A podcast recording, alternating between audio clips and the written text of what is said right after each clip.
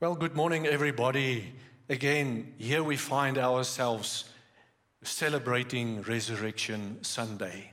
What a joy and what a privilege this is.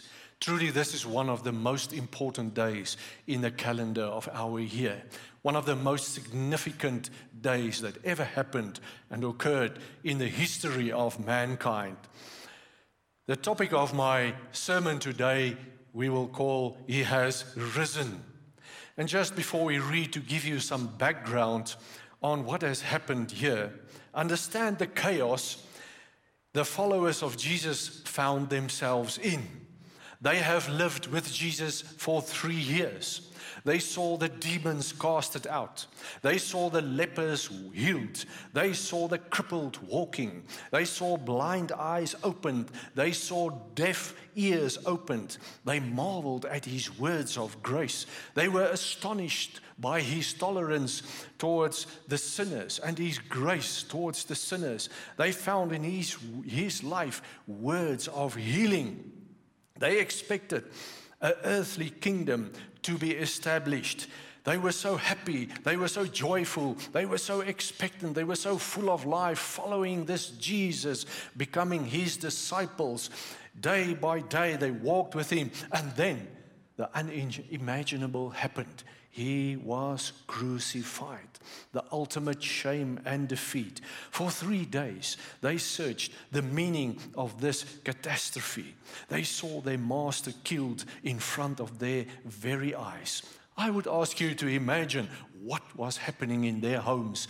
Imagine the talk that was going on. Imagine the regrets, the disappointments, the, even the fighting between people of all the opinions, and no one had an explanation of what was going on. And in the midst of all of this turmoil, Mary arrives at the grave, fully expectant to find a dead body. Now I ask you to read with me out of John 20 from verse 1 to 15 out of the Amplified Version. It says, Now on the first day of the week, Mary Magdalene came to the tomb early while it was still dark and saw the stone already removed from the groove across the entrance of the tomb. So she ran and went to Simon Peter and the other disciple, John, whom Jesus loved, and said to them, They have taken away the Lord out of the tomb, and we do not know where they have laid him. So Peter and the other disciple left, and they were going to the tomb. And the two were running together, but the other disciple outran Peter, and he arrived at the tomb first. Stooping down and looking in, he saw the linen wrappings neatly lying there, and he did not go in. Then Simon Peter came up following him and went into the tomb and saw the linen wrappings neatly lying there, and the burial face cloth which had been on Jesus' head, now lying with the other linen wrappings, but rolled up in a place by itself. So the other disciple, who had reached the tomb first, went in too, and he saw and believed without any doubt that Jesus had risen from the dead. For as yet they did not understand the scripture that he must rise from the dead. Then the disciples went back again to their own homes. But Mary Magdalene, who had returned, was standing outside the tomb sobbing. And so, as she wept, she stooped down and looked into the tomb. And she saw two angels in white sitting there, one at the head and one at the feet, where the body of Jesus had lain. And they said to her, Woman, why are you crying? She told them, because they've taken away my Lord, and I do not know where they have laid him. After saying this, she turned around and saw Jesus standing there, but she did not know that it was Jesus. Jesus said to her, Woman, why are you crying? For whom are you looking? Supposing that he was the gardener, she replied, Sir, if you are the one who has carried him away from here, Tell me where you have put him, and I will take him away. Jesus said to her, Mary. And she turned to him and said in Hebrew, Rabboni, which means teacher. Can you imagine what happened here? After these three days, in the midst of all this turmoil, and they didn't know what was going on, Mary was sobbing. She couldn't understand what was going on here. Everybody was talking about what happened. All their hopes were dashed. Everything was gone, and they didn't know what to make of it.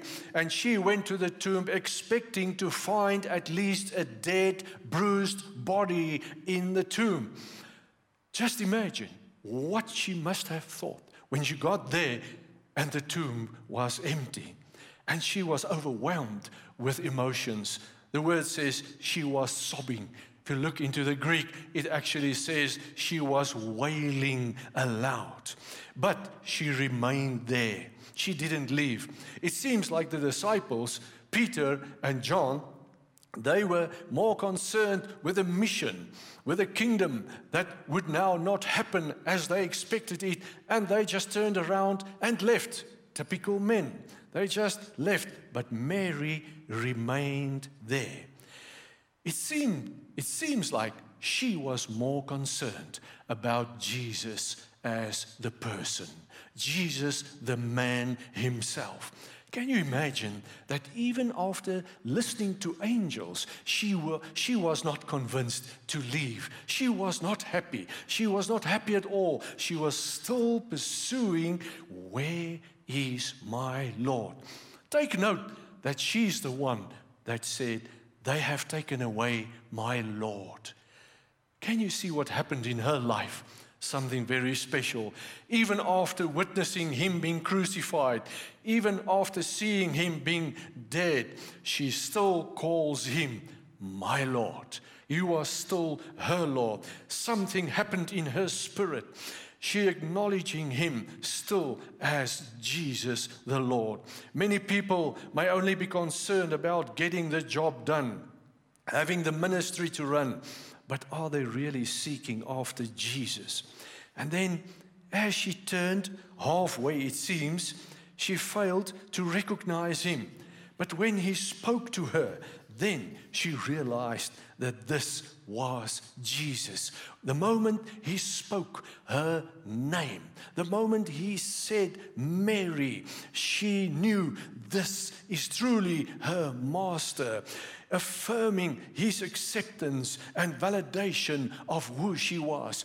And this is exactly what happens to you and me.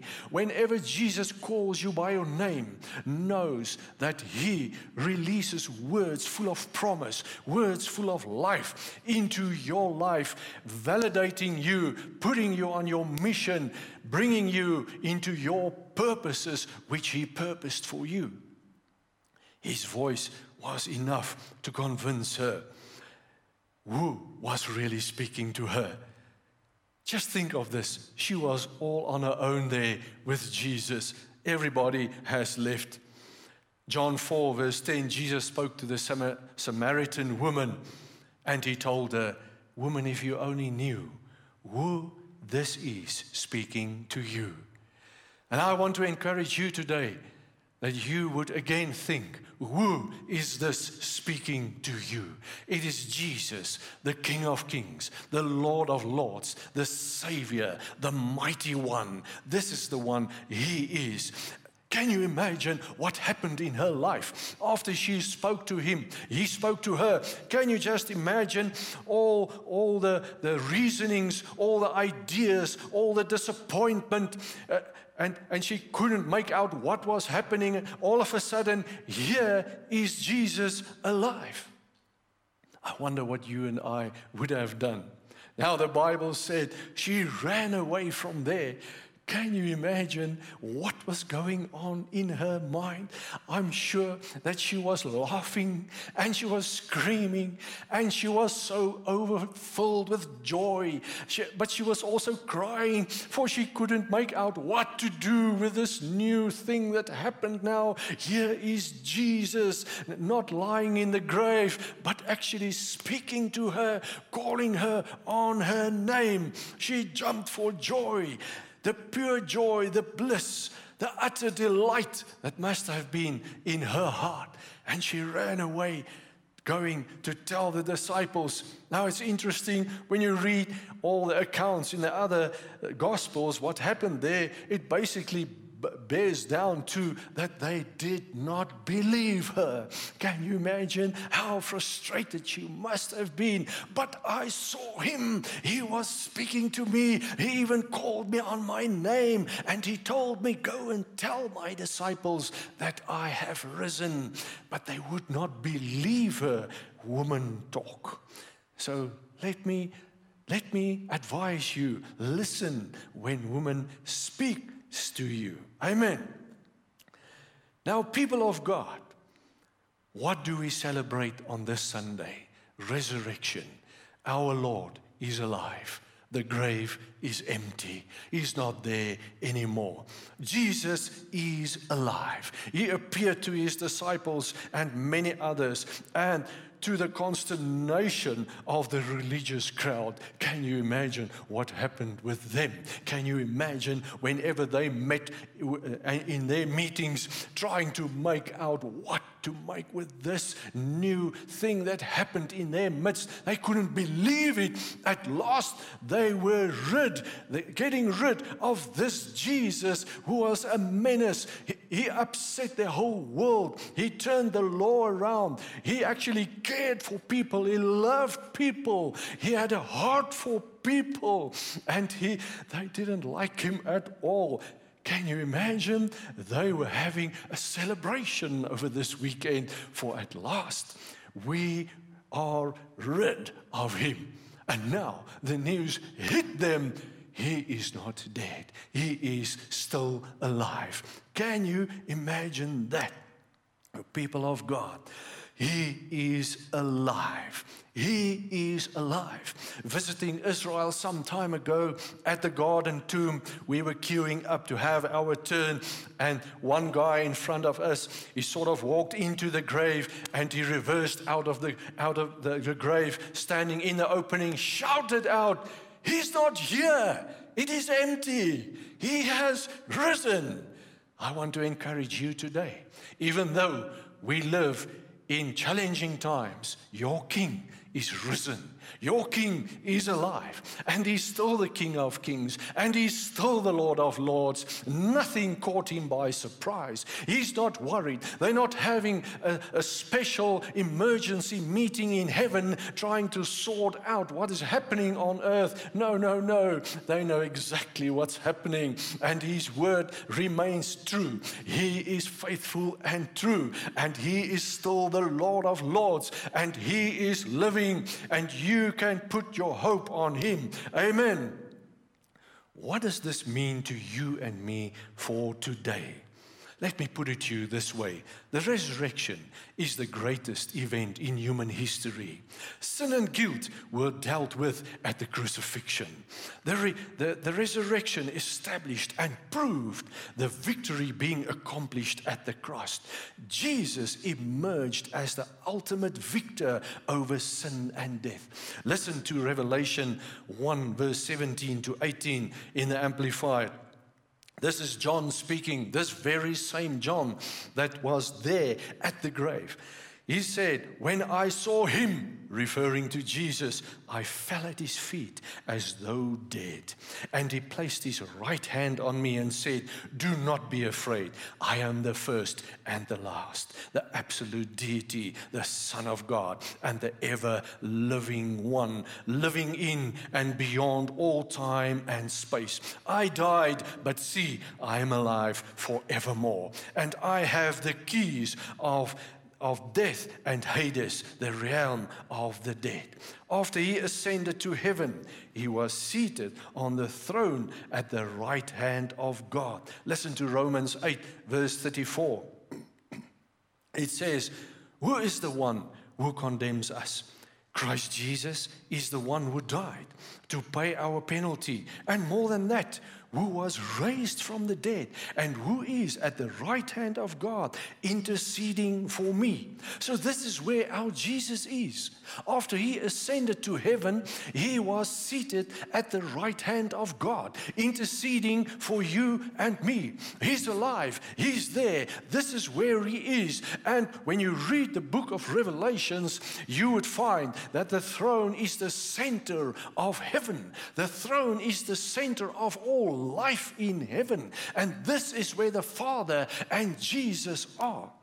Ephesians 2 Verse 6 brings an invitation to you and I, which is way too far to understand with mere understanding.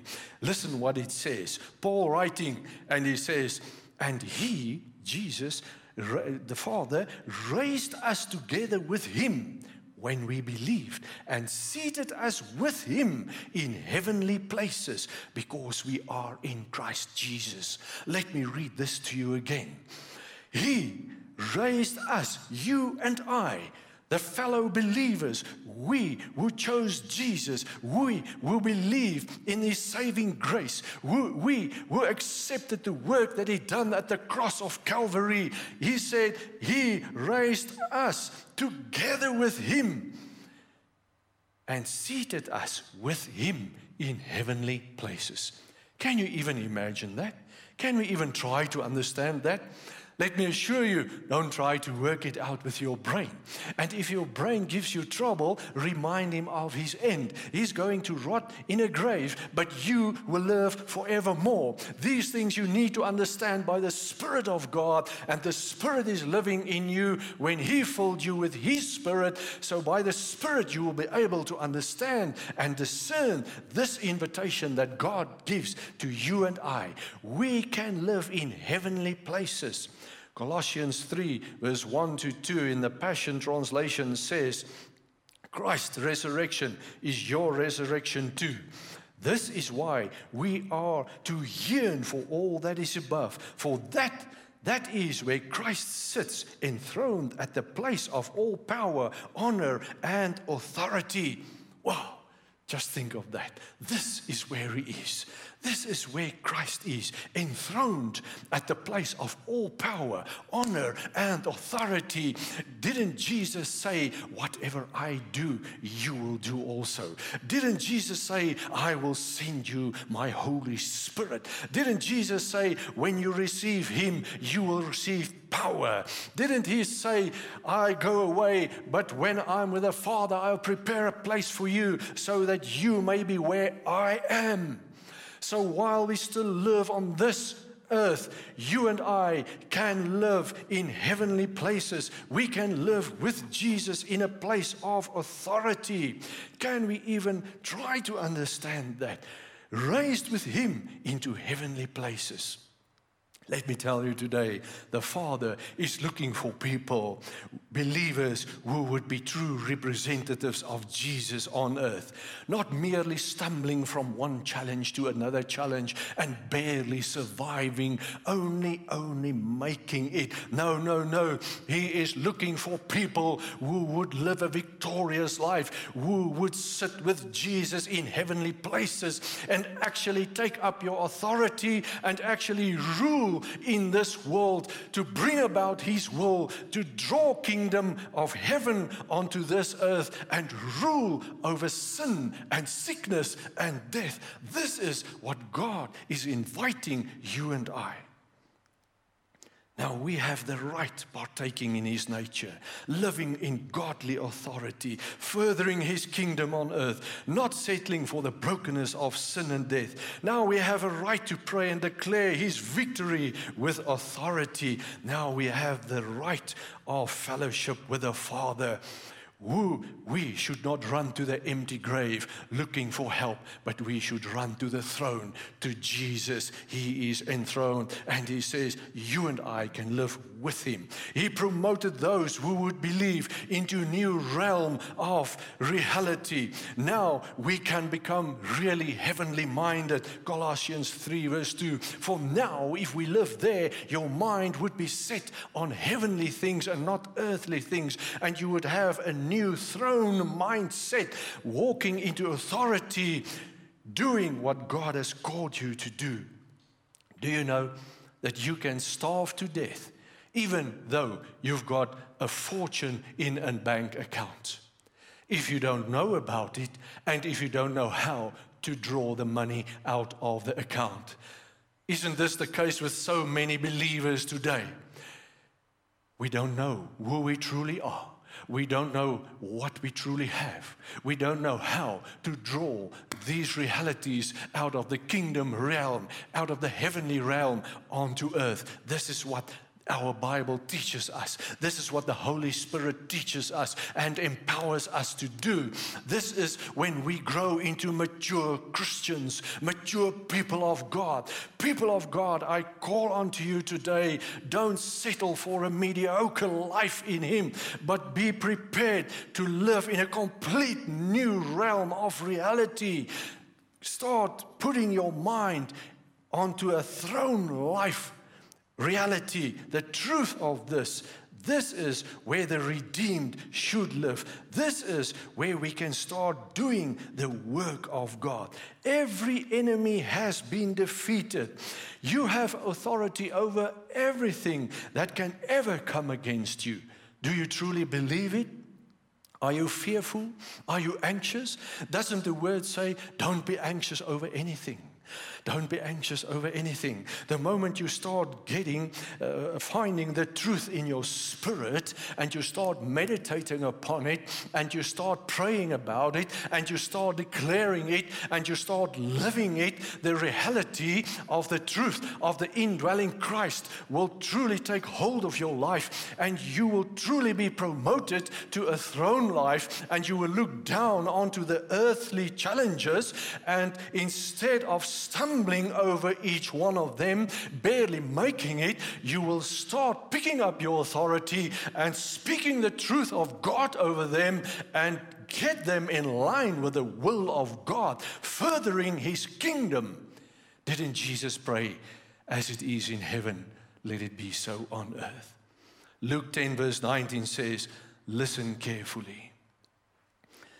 Jesus speaking, I have given you authority that you now possess to tread on serpents and scorpions, and the ability to exercise authority over all the power of the enemy, and nothing will in any way harm you.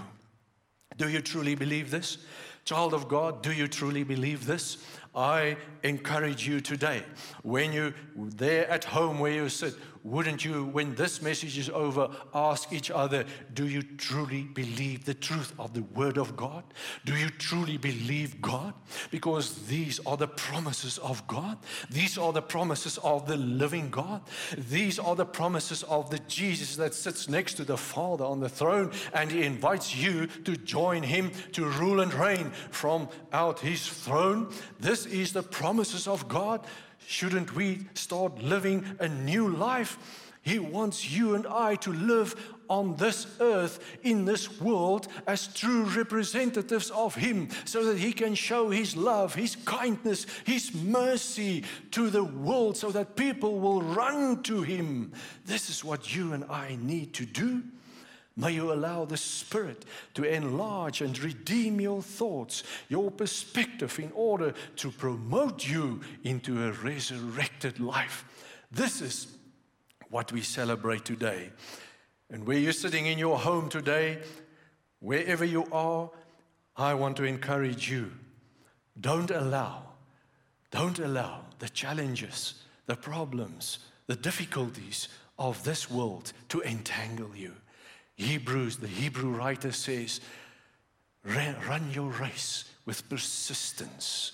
Run your race with persistence, not allowing your feet to become entangled with the sorrows and whatever is going on on earth, but keeping your mind and your eyes fixed firmly on Jesus. That is what you and I need to do today. So, wherever you live today, you speak His truth, you speak His word, you speak His life. Your words become the words of life. You bring hope wherever you go. You proclaim the resurrection of a living God people, our God is not in the grave. Our God is not a tree, a tree trunk. Our God is not a bell that needs to be uh, rang. No, our God is the living God, and nothing is ever impossible for him.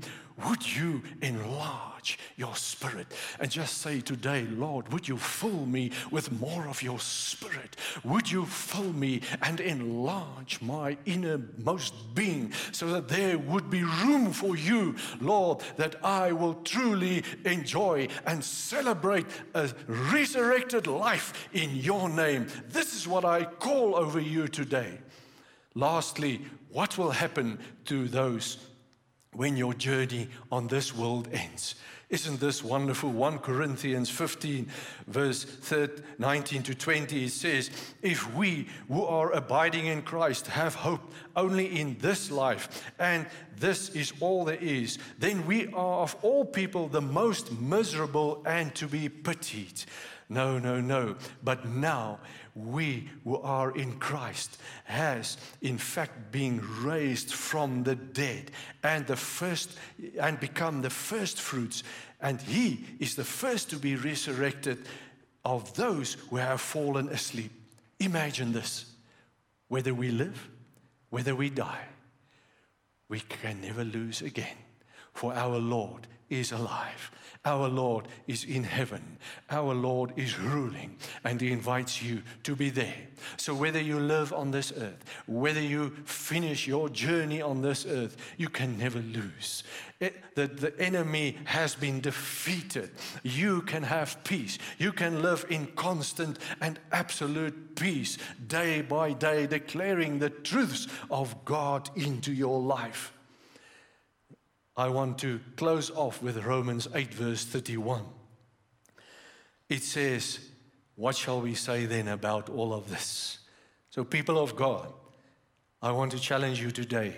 What shall we then say about all of this? Let me give you the answer.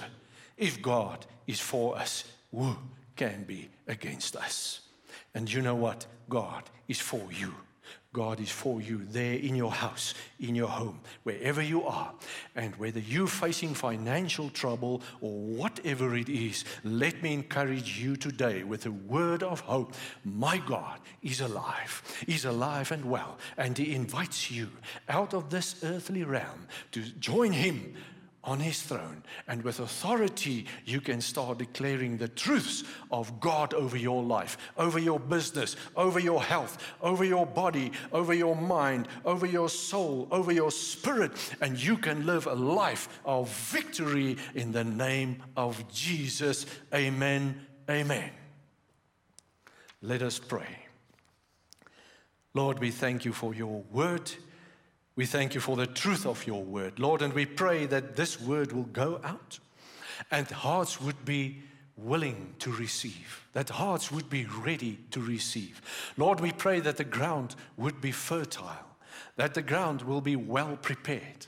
Lord, we pray that you send all these words wherever they go, that they will find a resting place so that there would be a change in people's hearts. Lord, we stand against anxiousness.